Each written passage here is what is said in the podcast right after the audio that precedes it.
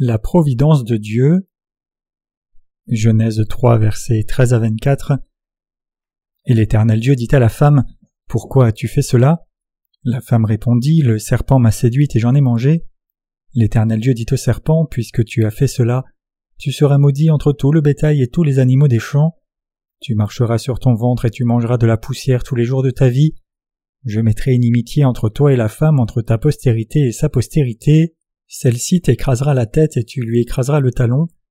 Il dit à la femme, J'augmenterai la souffrance de tes grossettes, tu enfanteras avec douleur et tes désirs se porteront vers ton mari, mais il dominera sur toi.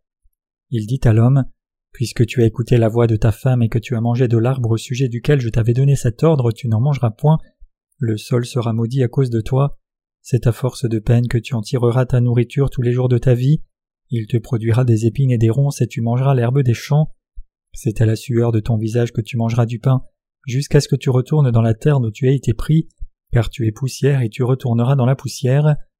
Adam donna à sa femme le nom d'Ève car elle a été la mère de tous les vivants. L'Éternel Dieu fit à Adam et à sa femme des habits de peau et il les revêtit. L'Éternel Dieu dit Voici l'homme est devenu comme l'un de nous pour la connaissance du bien et du mal. Empêchons-le maintenant d'avancer sa main, de prendre de l'arbre de vie, d'en manger et de vivre éternellement. L'Éternel Dieu le chassa du jardin d'Éden pour qu'il cultivât la terre d'où il avait été pris. C'est ainsi qu'il chassa Adam et le mit à l'orient du jardin d'Éden, les chérubins qui agitent une épée flamboyante pour garder le chemin de l'arbre de vie. Comment les êtres humains sont-ils devenus pécheurs? Aujourd'hui je voudrais vous expliquer comment l'homme a désobéi à la parole de Dieu et est devenu pécheur. Lors de la création de l'homme, je voudrais d'abord dire que l'homme n'avait pas commis de péché. Le péché de désobéissance à Dieu et le fait de se lever contre lui à l'origine ne viennent pas de l'homme, mais cela provient de Satan. Comment tous ceux qui vivent sur cette planète en sont venus à s'opposer à Dieu et à lui désobéir? Cela est arrivé à cause du diable, l'homme lui-même n'a pas causé cela. Après avoir mangé du fruit de l'arbre de la connaissance du bien et du mal, l'homme désirait vraiment vivre selon la volonté de Dieu, mais il n'avait pas la capacité de le faire. Quand Dieu a demandé à Adam Qui t'a appris que tu es nu? Est-ce que tu as mangé de l'arbre dont je t'avais défendu de manger? Adam a répondu avec une excuse en disant La femme que tu as mis auprès de moi m'a donné de l'arbre et j'en ai mangé. Adam et Ève ont donné des excuses à Dieu montrant la faiblesse humaine, et cela montre aussi combien les êtres humains sont des créatures insuffisantes. L'homme s'est tenu contre Dieu non pas de son propre plan, mais cela provient de sa faiblesse. Dieu dit qu'il a fait les humains comme des êtres faibles inférieurs aux anges. En les créant faibles, Dieu désirait les prendre comme ses enfants à la fin. Cela était la volonté de Dieu. La Bible explique donc que l'homme n'a pas intentionnellement commis le péché de désobéissance à la volonté de Dieu par désir de se tenir contre lui, mais que c'est Satan qui a fait désobéir l'homme à la parole de Dieu, et le diable l'a entraîné dans la chute faisant pécher l'homme en le faisant ainsi tomber dans la désobéissance.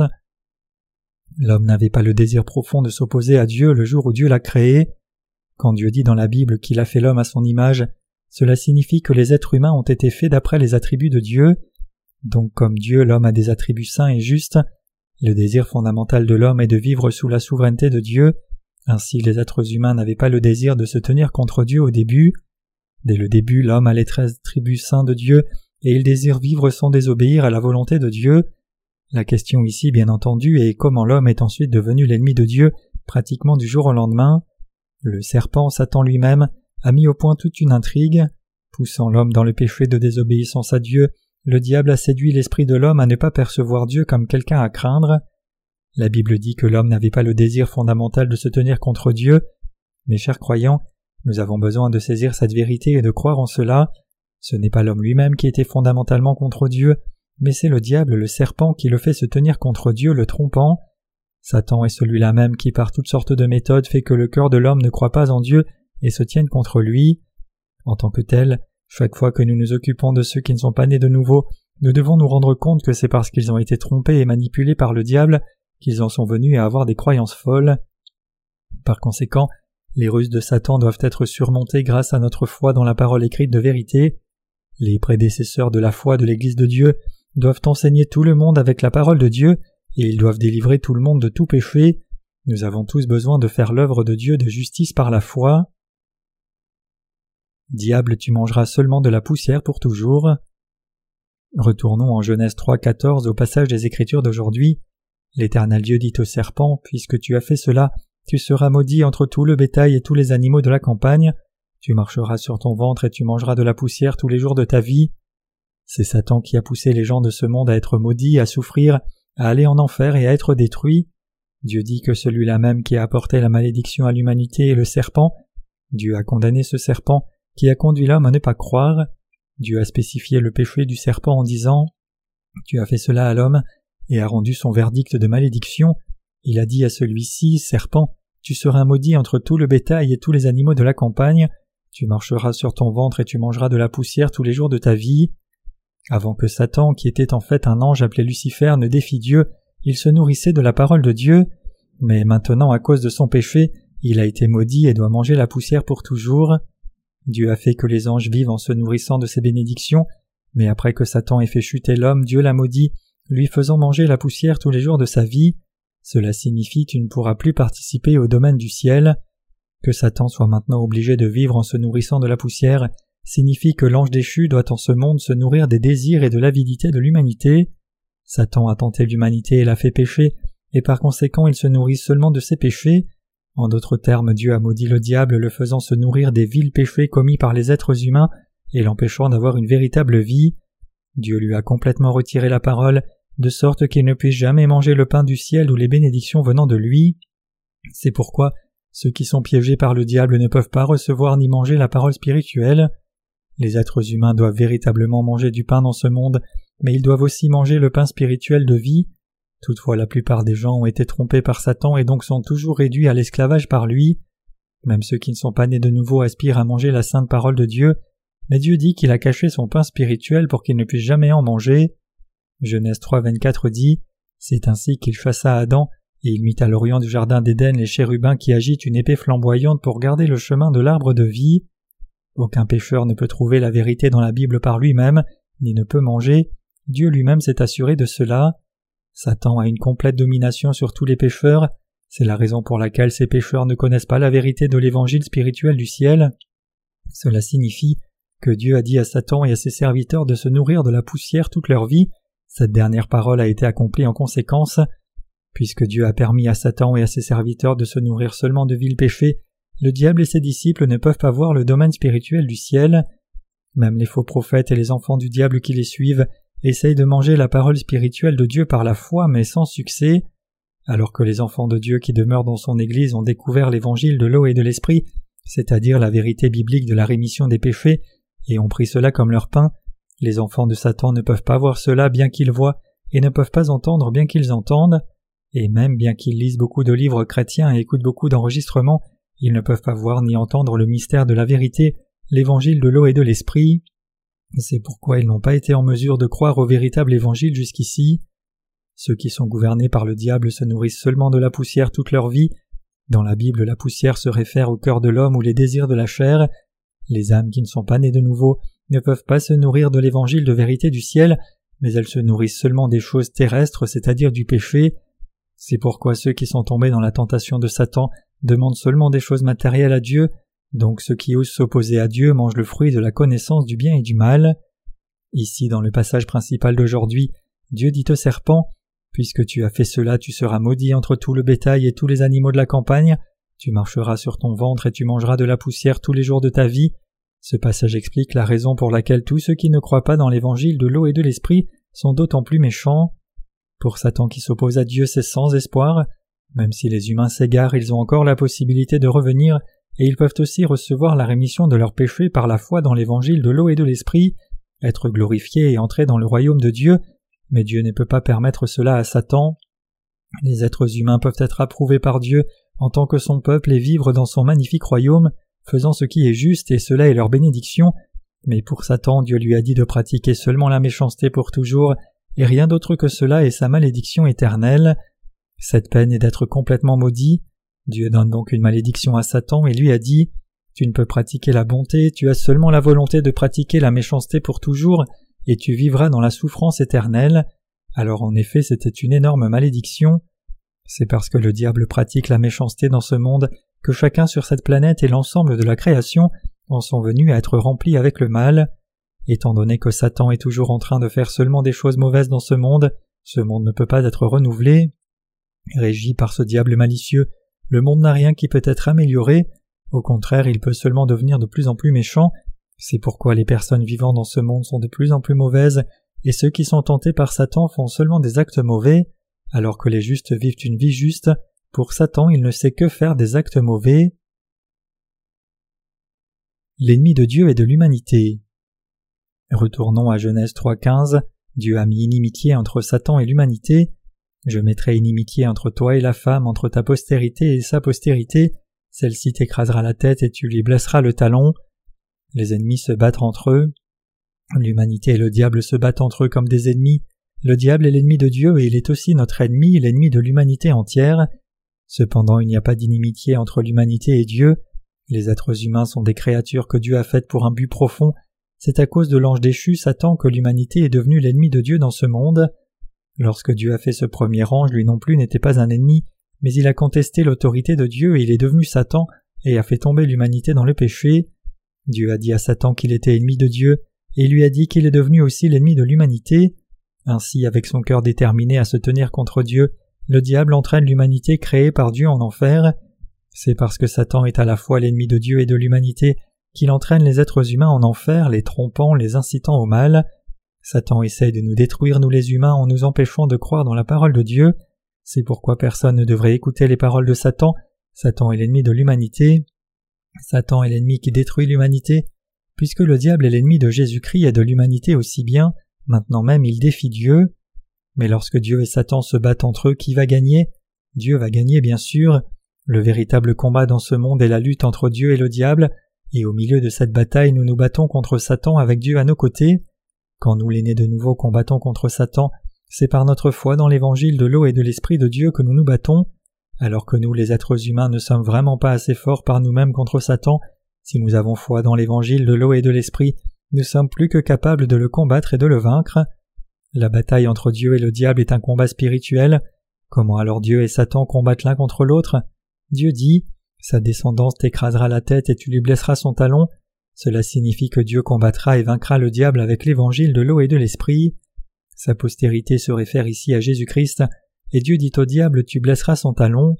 Quand Jésus est venu sur cette terre incarné dans la chair de l'homme, Satan a pensé que tout ce qu'il avait à faire était simplement de le tuer. Il pensa Si seulement je le tue, je régnerai sur ce monde pour toujours. Le plan de Satan cependant a abouti à un échec complet. Jésus n'est pas seulement mort sur la croix, mais il est ressuscité des morts. Satan a ensuite tenté d'affirmer sa domination sur le monde en emprisonnant l'humanité dans la tromperie, mais à cause de l'évangile de l'eau et de l'esprit il a échoué une fois de plus. À l'origine, quand Dieu nous a dit à nous les humains de dominer sur le monde, c'était une bénédiction que Dieu avait donnée à l'humanité.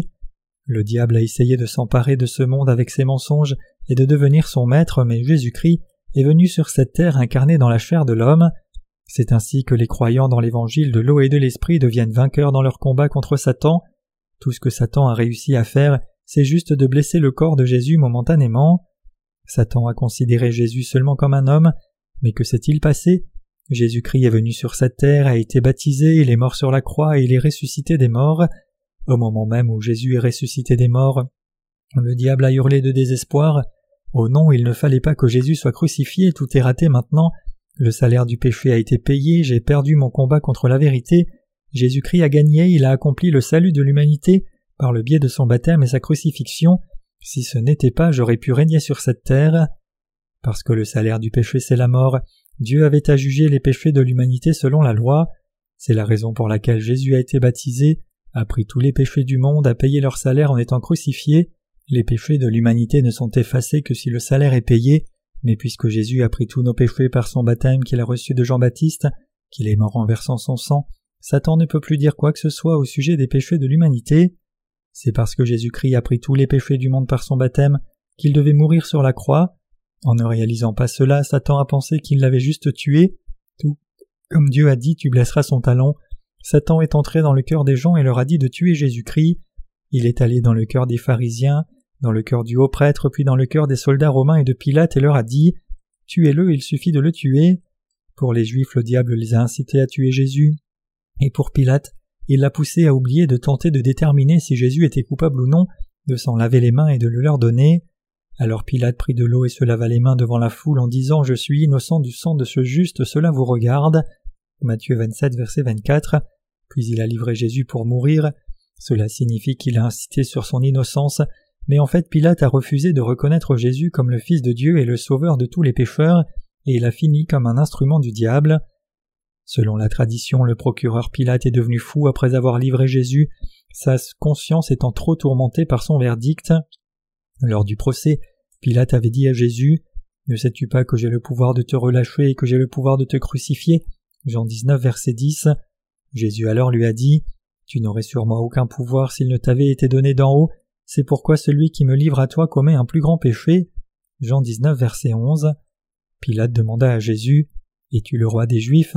Et le Seigneur lui demanda Tu le dis, je suis roi, je suis né, je suis venu dans le monde pour rendre témoignage à la vérité.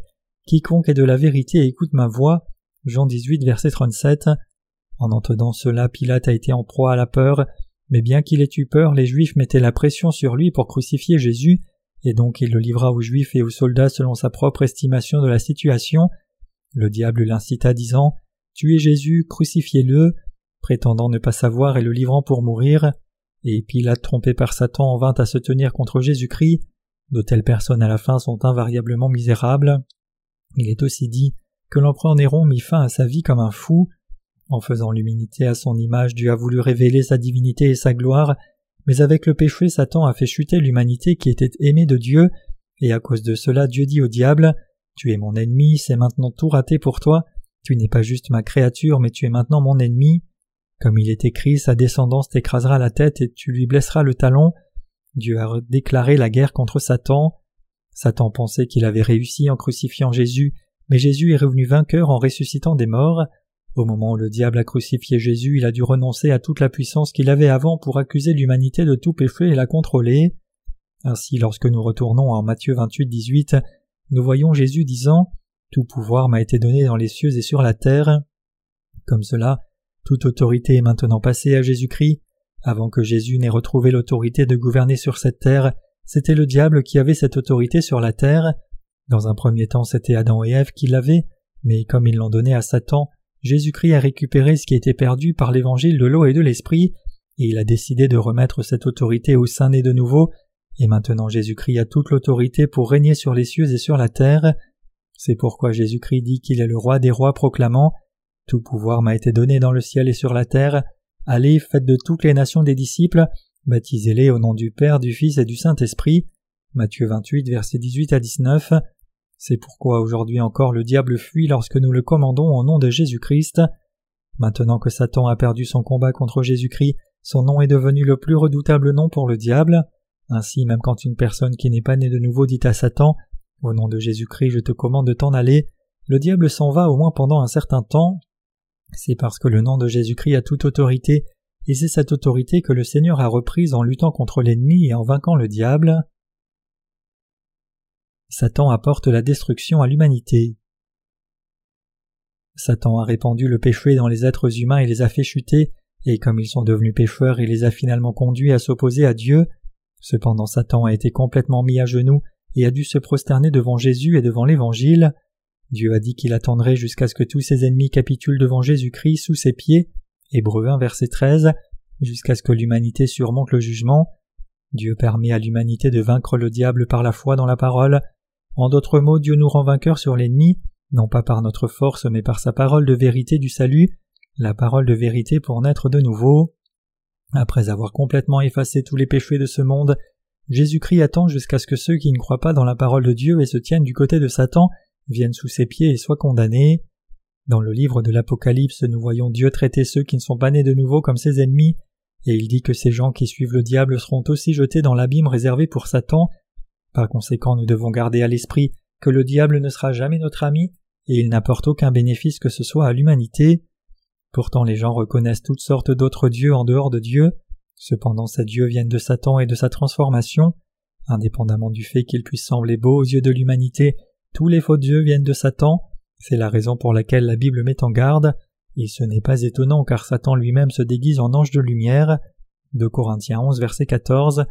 Nous devons réaliser qu'en dehors du Dieu trinitaire il n'y a pas d'autre Dieu dans ce monde qui bénit l'humanité. Les faux dieux ne peuvent pas nous nuire, tant que nous ne croyons pas en eux, mais si quelqu'un le fait, alors il est inévitablement lié à être mal. C'est parce que le diable est l'ennemi de l'humanité. Lorsque Satan est à la fois l'ennemi de Dieu et des êtres humains, comment pourrait-il bénéficier à l'humanité? Nous devons nous rappeler que Dieu a mis inimitié entre Satan et l'humanité. Puisque Dieu a défini Satan comme ennemi, les êtres humains ne peuvent pas être bénis par la croyance en Satan, ni ne peuvent jouir de la bénédiction donnée par Dieu. Tout le monde sera condamné à moins d'avoir reçu la rémission de ses péchés par la foi dans le baptême et le sang de Jésus-Christ comme son salut, c'est-à-dire le baptême de Jésus reçu par Jean-Baptiste pour prendre tous les péchés du monde, et son sang versé à la croix comme salaire de ses péchés.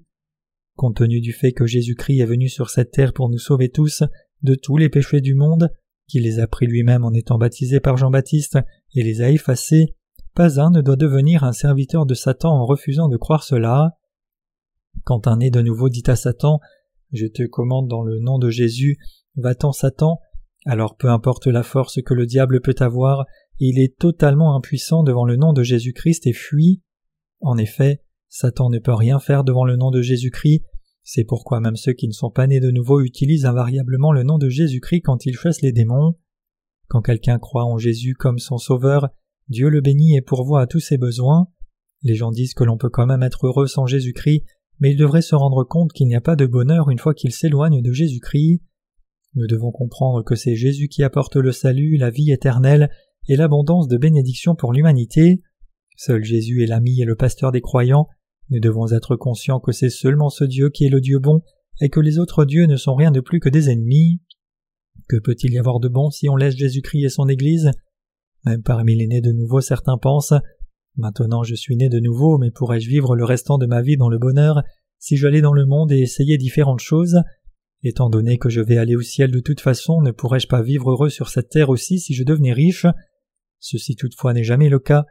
Si nous quittons Jésus et si nous dérivons du salut que Jésus-Christ nous a donné par son baptême et son sang, il ne peut y avoir que souffrance et malédiction. Il n'y a absolument pas de bonheur pour ceux qui laissent Jésus-Christ. Il est complètement faux de penser que quelqu'un peut vivre heureux et prospérer après avoir abandonné l'Église de Dieu, la laissant derrière eux. Personne ne peut prospérer s'il quitte Jésus. Le diable apporte toujours des souffrances aux êtres humains et les foule aux pieds. Quelle sorte d'ennemi peut souhaiter à ses propres ennemis de prospérer? Satan fait seulement semblant d'être bienveillant pour l'humanité, tout en rendant les gens complètement fous, ou autrement les rendant esclaves des valeurs de ce monde. Il ne laisse jamais l'humanité dans la paix, apportant toujours toutes sortes de maladies et de soucis. Dit autrement, Satan n'a aucune raison d'être munificent, généreux pour l'humanité. Parmi ceux qui ont reçu la rémission de leurs péchés, il y en a certains qui placent certaines de leurs attentes dans le monde, pensant que le monde est peu convivial pour eux. Toutefois, en réalité, quand ils se lient d'amitié avec ceux qui ne sont pas nés de nouveau, c'est qu'ils sont seulement floués, ne gagnant rien. Donc si les nés de nouveau pensent Je serais plus heureux si je retournais dans le monde plutôt que de rester dans l'Église, Ma route serait claire si je retourne dans le monde. Le fait est qu'il devait mettre de côté ces pensées-là. Ce n'est rien de plus que les chuchotements de Satan. Toutes les pensées suscitées par le diable ne sont que mensonges, et elles nous conduisent seulement à la destruction. C'est pour cette raison que les propres pensées de quelqu'un sont ses propres ennemis. Le monde n'est pas notre ami, seulement Jésus est notre bon ami. Le chemin de la justice est un chemin de lutte. Retournons en Genèse 3 verset 16. Il dit à la femme J'augmenterai la souffrance de tes grossesses, tu enfanteras avec douleur, et tes désirs se porteront vers ton mari, mais il dominera sur toi. Ici Dieu dit à la femme qu'il augmenterait les douleurs de la conception. Regardez combien les femmes souffrent pour donner naissance. Imaginez-vous porter un bébé dans le ventre pendant neuf mois.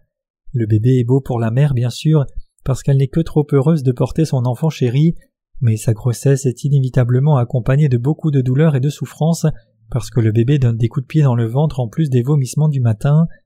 Dieu dit que c'est seulement avec une telle douleur et conception que les femmes peuvent donner naissance. Il a également dit Tes désirs se porteront sur ton mari, mais il dominera sur toi. Cela aussi est une punition que Dieu a donnée aux femmes. Après être nés de nouveau par l'évangile de l'eau et de l'esprit, nous avons volontiers le désir de servir la justice de Dieu. C'est parce que nos cœurs ont maintenant un esprit spirituel que nous faisons des œuvres spirituelles non pas parce que nous avons eu un tel esprit à l'origine. Ce n'est que lorsque nous labourons les champs de nos cœurs que l'esprit spirituel est planté.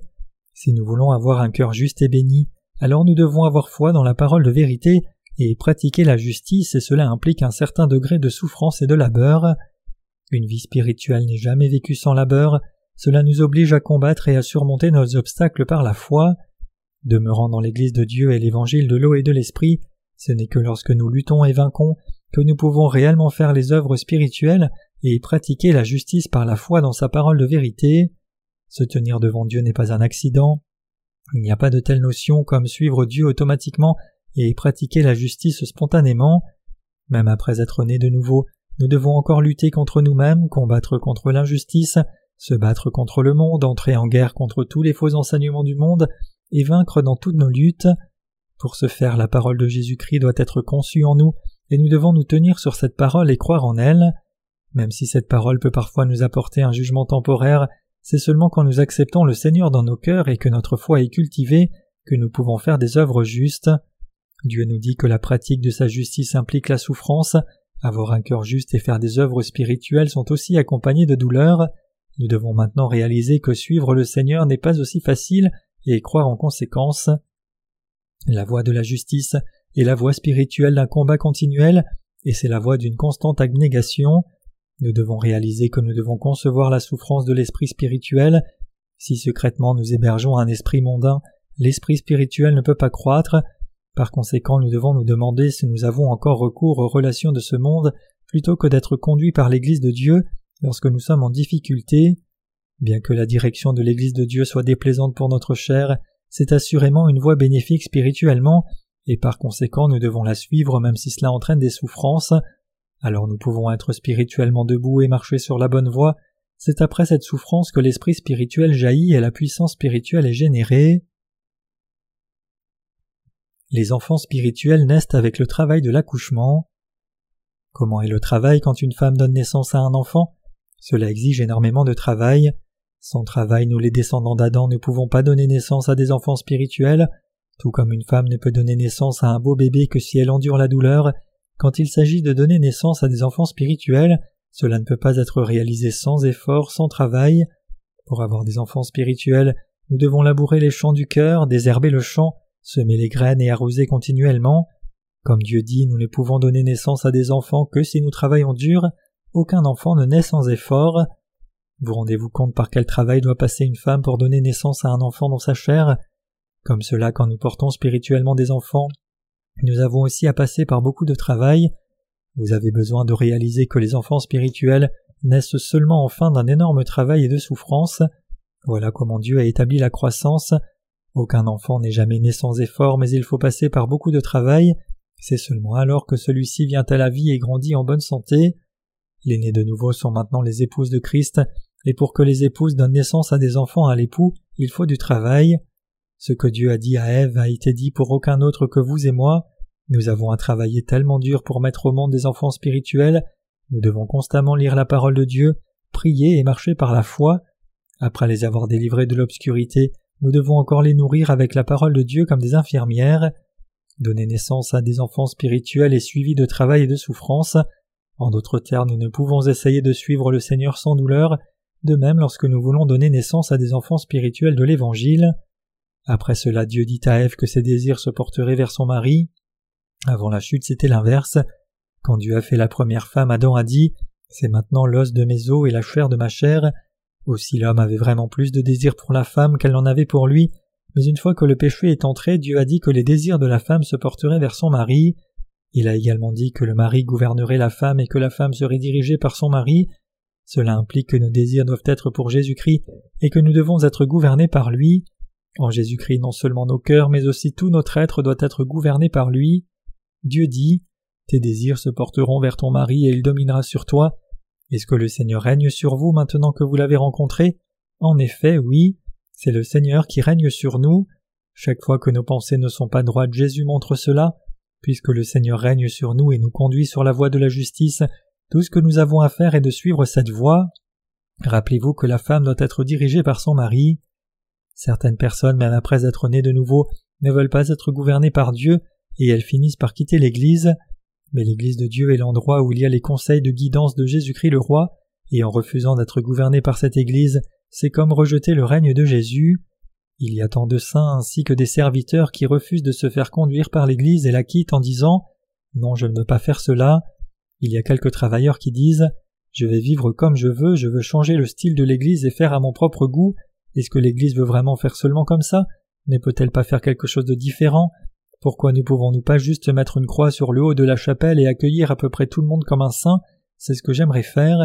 Mais cela est mauvais. Nous devons être gouvernés par Jésus et faire ce qu'il nous commande de faire. Qu'est-ce qui est juste? Être gouverné par le Seigneur ou ne pas être gouverné par le Seigneur? Qu'est-ce qui nous rend heureux? De se soumettre au règne du Seigneur ou de vivre de la façon dont nous désirons vivre, c'est quand les saints sont gouvernés par Dieu à travers ses serviteurs qu'ils sont heureux. Sinon, comment pourraient-ils mener correctement une vie spirituelle s'ils n'étaient pas conduits par les serviteurs de Dieu? Les serviteurs de Dieu aussi doivent être conduits par les leaders serviteurs s'ils veulent devenir de bons serviteurs. En d'autres mots, c'est lorsque nous sommes gouvernés par Dieu que les saints deviennent conformes au peuple de Dieu et que les serviteurs deviennent conformes aux serviteurs de Dieu. Dieu est le roi de cette Église et règne inévitablement sur tous ses serviteurs, sur vous et moi aussi. Ainsi aucun membre de l'Église de Dieu n'est libre de faire ce qu'il veut. Si quelqu'un est un disciple du Seigneur, alors il ne peut jamais faire tout ce qui lui plaît ni ne le doit. Au début cela peut sembler une bonne idée de n'être conduit par personne et de faire ce que l'on veut faire arbitrairement, mais si l'on n'est pas gouverné par Dieu, alors à la fin de la route, on sera finalement un monstre avec cinq yeux, dix bouches et deux cornes. Si les chrétiens nés de nouveau ne sont pas gouvernés par Dieu, ils se transforment en monstres. Les serviteurs de Dieu doivent aussi être conduits par lui, comme celui qui appartient au peuple de Dieu doit être gouverné par Jésus-Christ. Chacun et tous dans le peuple de Dieu doivent être conduits par Jésus-Christ dans son Église. Êtes-vous conduits par Dieu? Puisque Dieu règne sur nous tous, moi aussi suis gouverné par lui. Non, le né de nouveau chrétien ne fait pas tout ce qui plaît à son cœur. Si vraiment il suit correctement la foi de la vie chrétienne, il est sûrement conduit par Dieu. Quelqu'un qui est sans mari ou sans père d'autre part n'est pas conduit. Parce que nous sommes nés de Dieu par Jésus-Christ, nous pouvons survivre seulement si nous nous soumettons nous-mêmes à son règne sans faille. Quand vous menez à bien votre vie dans l'Église, vous devez prendre comme une bénédiction que Dieu ait une domination sur vous par le biais des prédécesseurs dans la foi. C'est en fait quand vous êtes conduit par Dieu que vous êtes le plus béni. Voilà comment vous pouvez apporter toutes vos imperfections et venir devant les serviteurs de Dieu, comme vous êtes réellement, et quand vous faites ainsi, vous êtes réprimandé et conduit à être des personnes de foi. Plus vous êtes gouverné, plus vous êtes raffiné comme serviteur de Dieu sur de nombreux points. Si vous n'êtes pas gouverné suffisamment, il n'y a presque rien qui est raffiné ou spirituel. Il est bon d'être gouverné de manière approfondie.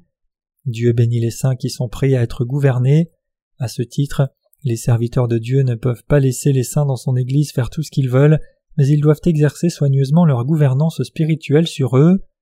Récemment certains de nos frères ont eu tendance à penser et à agir ensemble de leur propre initiative, mais une fois qu'ils se sont soumis au règne de Dieu, leur cœur a été restauré tout de suite. Je peux confirmer à partir de leur expérience que c'est quand nous sommes gouvernés par Dieu que notre vie de foi ainsi que notre vie quotidienne sont pleines de joie. En revanche, lorsque la méchanceté a poussé nos cœurs à ne pas se laisser gouverner, bien que cela puisse sembler sympathique pour un court moment, nous sommes finalement tourmentés. C'est pourquoi vous devez être gouverné par Dieu dans son Église. Être conduit est une vraie bénédiction, et cela est la vie convenable d'un chrétien. Comme Dieu dit, ton mari dominera sur toi. Le vêtement de justice du salut éternel qui a été mis une fois pour toutes. Retournons en Genèse 3 versets 17 à 19. Il dit à l'homme, puisque tu as écouté la voix de ta femme et que tu as mangé de l'arbre au sujet duquel je t'avais donné cet ordre, tu n'en mangeras point, le sol sera maudit à cause de toi, c'est à force de peine que tu en tireras ta nourriture tous les jours de ta vie, il te produira des épines et des ronces et tu mangeras l'herbe des champs, c'est à la sueur de ton visage que tu mangeras du pain jusqu'à ce que tu retournes dans la terre d'où tu as été pris, car tu es poussière et tu retourneras dans la poussière. Après qu'Adam et Ève aient offensé la parole de Dieu et qu'ils soient tombés dans le péché, leur cœur était totalement corrompu par le mal. Le passage Le sol sera maudit à cause de toi signifie que le cœur de l'homme a été maudit. C'est pourquoi il n'y a rien de bon dans le cœur des êtres humains. Maintenant rien de bon ne pouvait être trouvé dans le cœur d'Adam et Ève. Au contraire, il n'y avait que le mal, l'obscénité et la saleté. Dieu dit alors C'est à force de peine que tu en tireras ta nourriture tous les jours de ta vie.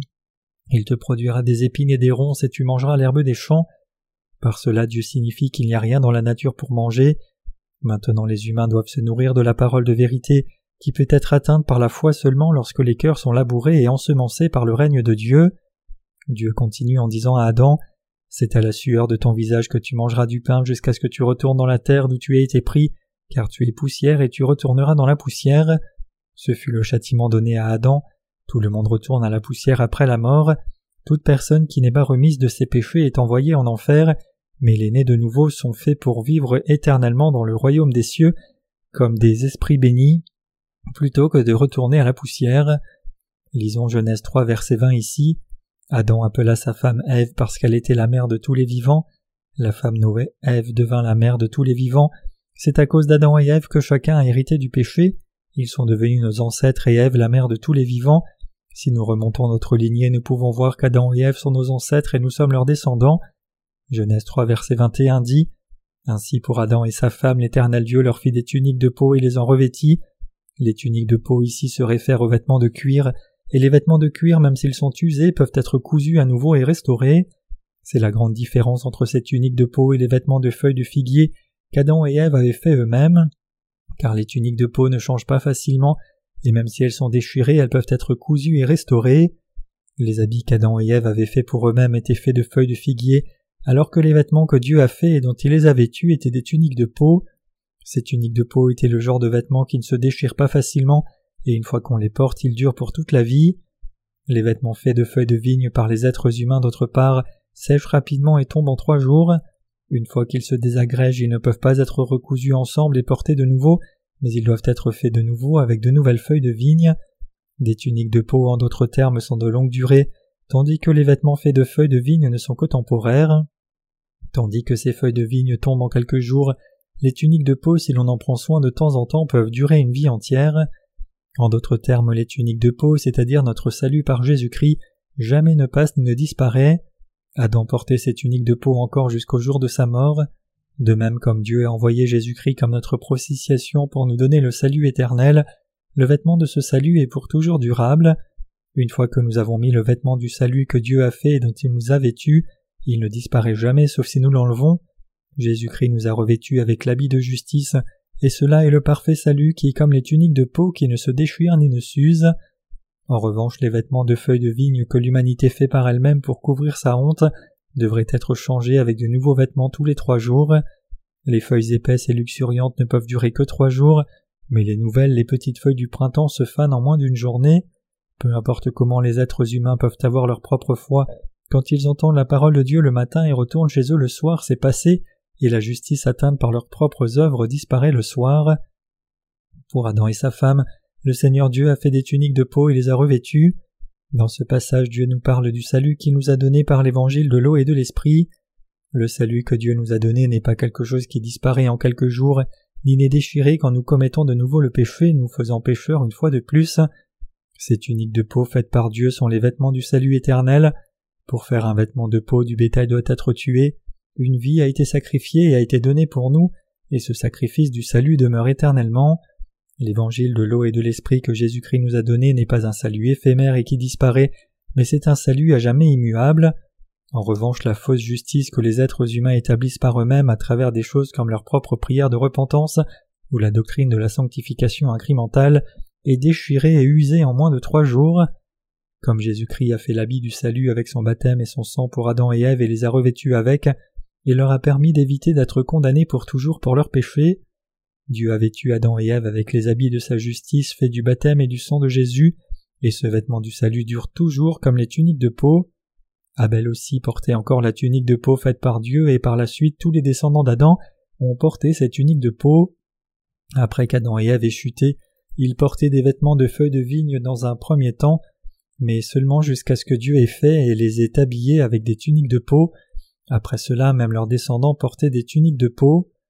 Ces tuniques de peau protégeaient leur corps, alors que les tuniques de peau les protégeaient des épines, des chardons et des malédictions, les vêtements en feuilles de vigne ne pouvaient pas protéger leur peau.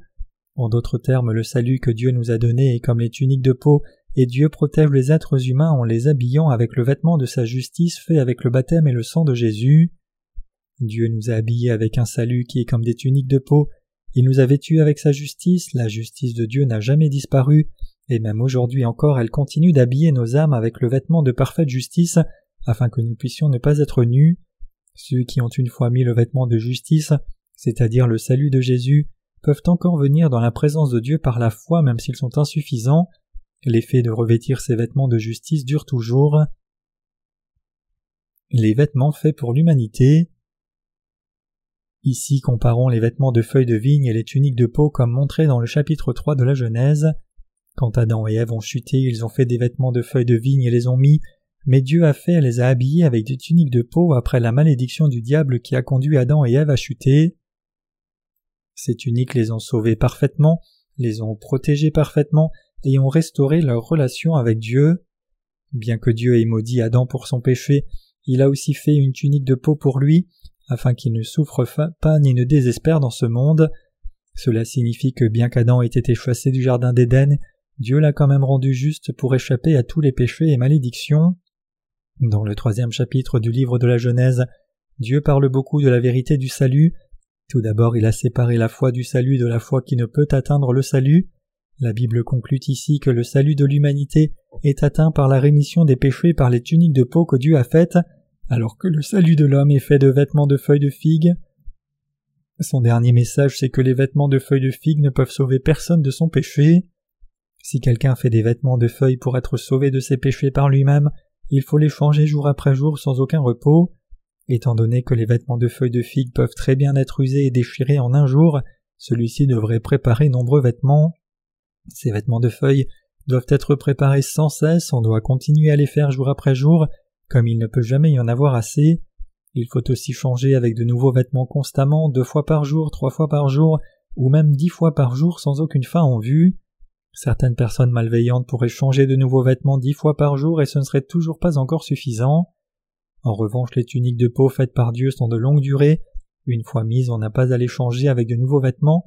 Ces tuniques durent pour un mois, un an, deux ans, trois ans, une dizaine d'années et pour l'éternité en fait. Elles ne peuvent jamais s'user. Lorsqu'il s'agit du salut qui remet nos péchés, c'est la façon dont les tuniques de peau sont si différentes des vêtements de feuilles. En d'autres mots, le salut des péchés fait par l'homme et le salut des péchés fait par Dieu sont complètement différents. Les gens croient quelqu'un peut être sauvé en donnant des prières de repentance et en étant sanctifié, et ils s'efforcent de cacher leur honte en menant leur vie de foi. En d'autres termes, ils fabriquent et mettent des vêtements de salut imparfaits constamment.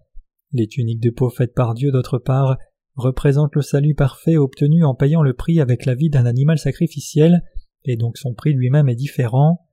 Quant à ce que Dieu dit dans le chapitre 3 de la Genèse, comment les êtres humains peuvent être si prétentieux pour vanter les mérites d'une vie morte avec des vêtements de feuilles, affirmant que nous devons continuer à accomplir notre salut chaque jour en étant sanctifiés et en donnant des prières de repentance.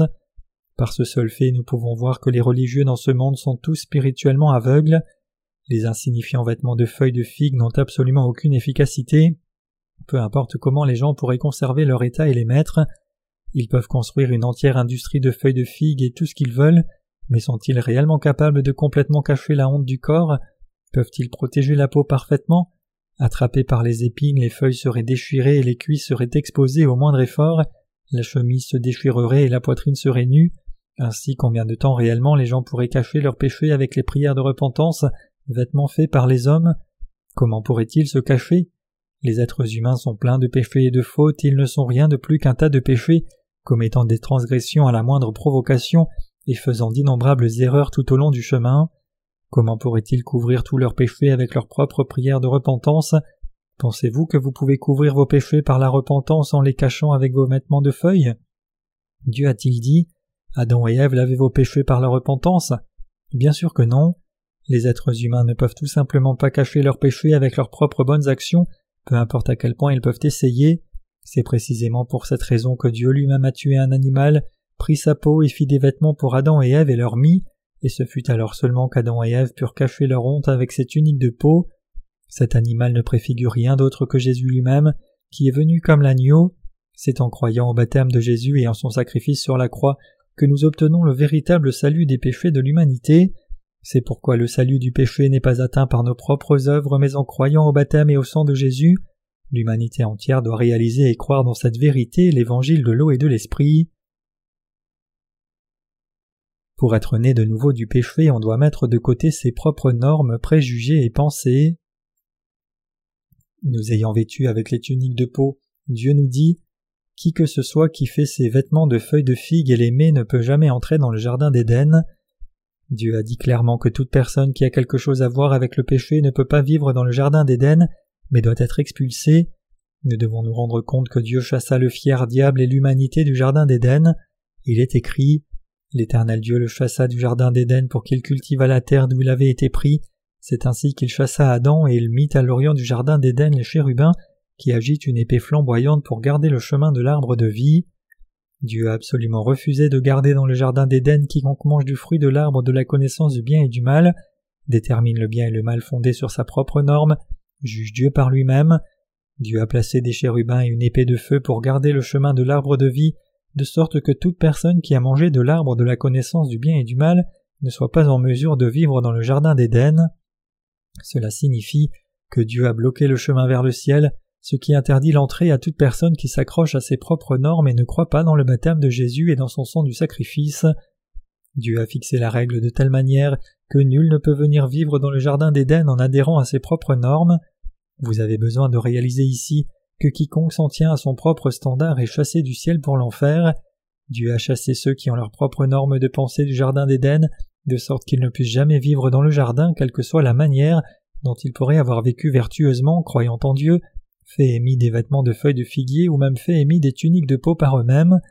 Et Dieu a placé une épée de feu pour garder l'arbre de vie. En d'autres termes, Dieu dit ici que toute personne qui croit en Jésus-Christ selon son propre standard de pensée sera inévitablement jetée en enfer. Devant Dieu, nous devons mettre de côté nos propres standards de pensée. Le ciel et l'enfer sont déterminés selon ce que l'on sait et croit dans ce qui est écrit dans la parole de Dieu et ce que Dieu a vraiment dit, et ce sont ceux qui croient dans l'évangile de l'eau et de l'esprit qui seront bénis. Devant cette parole de Dieu, il faut mettre de côté ses propres normes. Qu'est-ce que l'Éternel Dieu a fait pour Adam et Ève? Que leur a-t-il dit Que leur a-t-il commandé Que leur a-t-il enseigné Que leur a-t-il promis avec sa parole? Ce sont des points importants auxquels nous devons répondre correctement pour être bénis. Toute personne qui n'est pas née de nouveau à ses propres normes, quiconque a ses propres normes de pensée finalement est chassé du jardin d'Éden, et la principale raison pour laquelle ces personnes ne peuvent pas naître de nouveau est précisément parce qu'elles s'approchent à leurs propres normes. Dieu voit l'homme ayant ses propres standards et la méchanceté de tous, et il dit que rien d'autre que cela est ce qui est démoniaque. La Bible dit Maintenant que l'homme est devenu comme l'un de nous pour la connaissance du bien et du mal, mes chers croyants, si l'humanité connaissait le bien et le mal correctement, Dieu n'aurait-il pas été content plutôt que d'être bouleversé? Dieu n'a pas été offensé ici parce qu'il était sans connaître le zèle des êtres humains pour connaître le bien et le mal, mais Dieu a dit que c'était mal parce qu'ils en sont venus à avoir leurs propres normes du bien et du mal, et ainsi jugent-ils mal. Le jugement du bien et du mal rendu par les êtres humains de leur propre chef, c'est-à-dire en ayant un standard du bien et du mal différent de celui de Dieu, est mauvais. Ce qui est bon est de suivre Dieu selon sa volonté parfaite et d'imiter son standard. Que se passe-t-il quand les êtres humains essaient de devenir comme Dieu? Ils sont chassés, tout le monde doit se rappeler cela, nul ne peut entrer dans le royaume des cieux en conservant ses propres critères du bien et du mal, en interprétant la parole de Dieu selon ses propres pensées et en croyant cela en fonction de sa propre compréhension, alors celui-ci ne pourra jamais aller au ciel peu importe combien il peut être un bon chrétien. Ceux qui ne sont pas nés de nouveau sont tous accrochés à leurs propres normes, c'est pourquoi aujourd'hui, bien qu'il y ait beaucoup de chrétiens, peu peuvent effectivement entrer au ciel. Ceux qui prophétisent, chassent les démons et font beaucoup de miracles sur la base de leurs propres normes pratiquent en fait l'anarchie, et pour ce péché ils seront abandonnés par le Seigneur. Chacun dans le monde doit se rappeler cela. Celui qui prend ses propres pensées comme norme du bien et du mal est sur le chemin de la destruction. L'unique chemin de vie est de croire en l'absolu Dieu et en l'évangile de l'eau et de l'esprit donné par lui. Seul Dieu est le plus vertueux, lui seul est plus saint et lui seul est bon.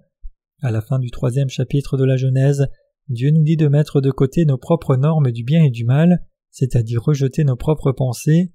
Il dit à tous les êtres humains que s'ils veulent vivre dans le merveilleux jardin d'Éden, il convient de rejeter cette norme appelée leur propre pensée. Si d'autre part ils ne désirent pas entrer dans le royaume des cieux de Dieu, alors il leur dit de garder leurs propres normes. Mes chers croyants, si nous devions fabriquer des vêtements de peau de rhinocéros et les mettre, comment cela serait-il? Cela serait-il mieux? Peu importe la façon dont cela pourrait être merveilleux, avec de telles tuniques de peau nous ne pouvons pas entrer dans le royaume de Dieu. Nous devons invariablement mettre des tuniques spécifiques de peau d'animaux tels que les agneaux, les chèvres, les taureaux, ce que Dieu a ordonné pour nous. Ce n'est que lorsque nous croyons selon le système sacrificiel fixé par Dieu que nous pouvons alors véritablement recevoir la rémission de nos péchés. Nous devons mettre de côté nos propres normes.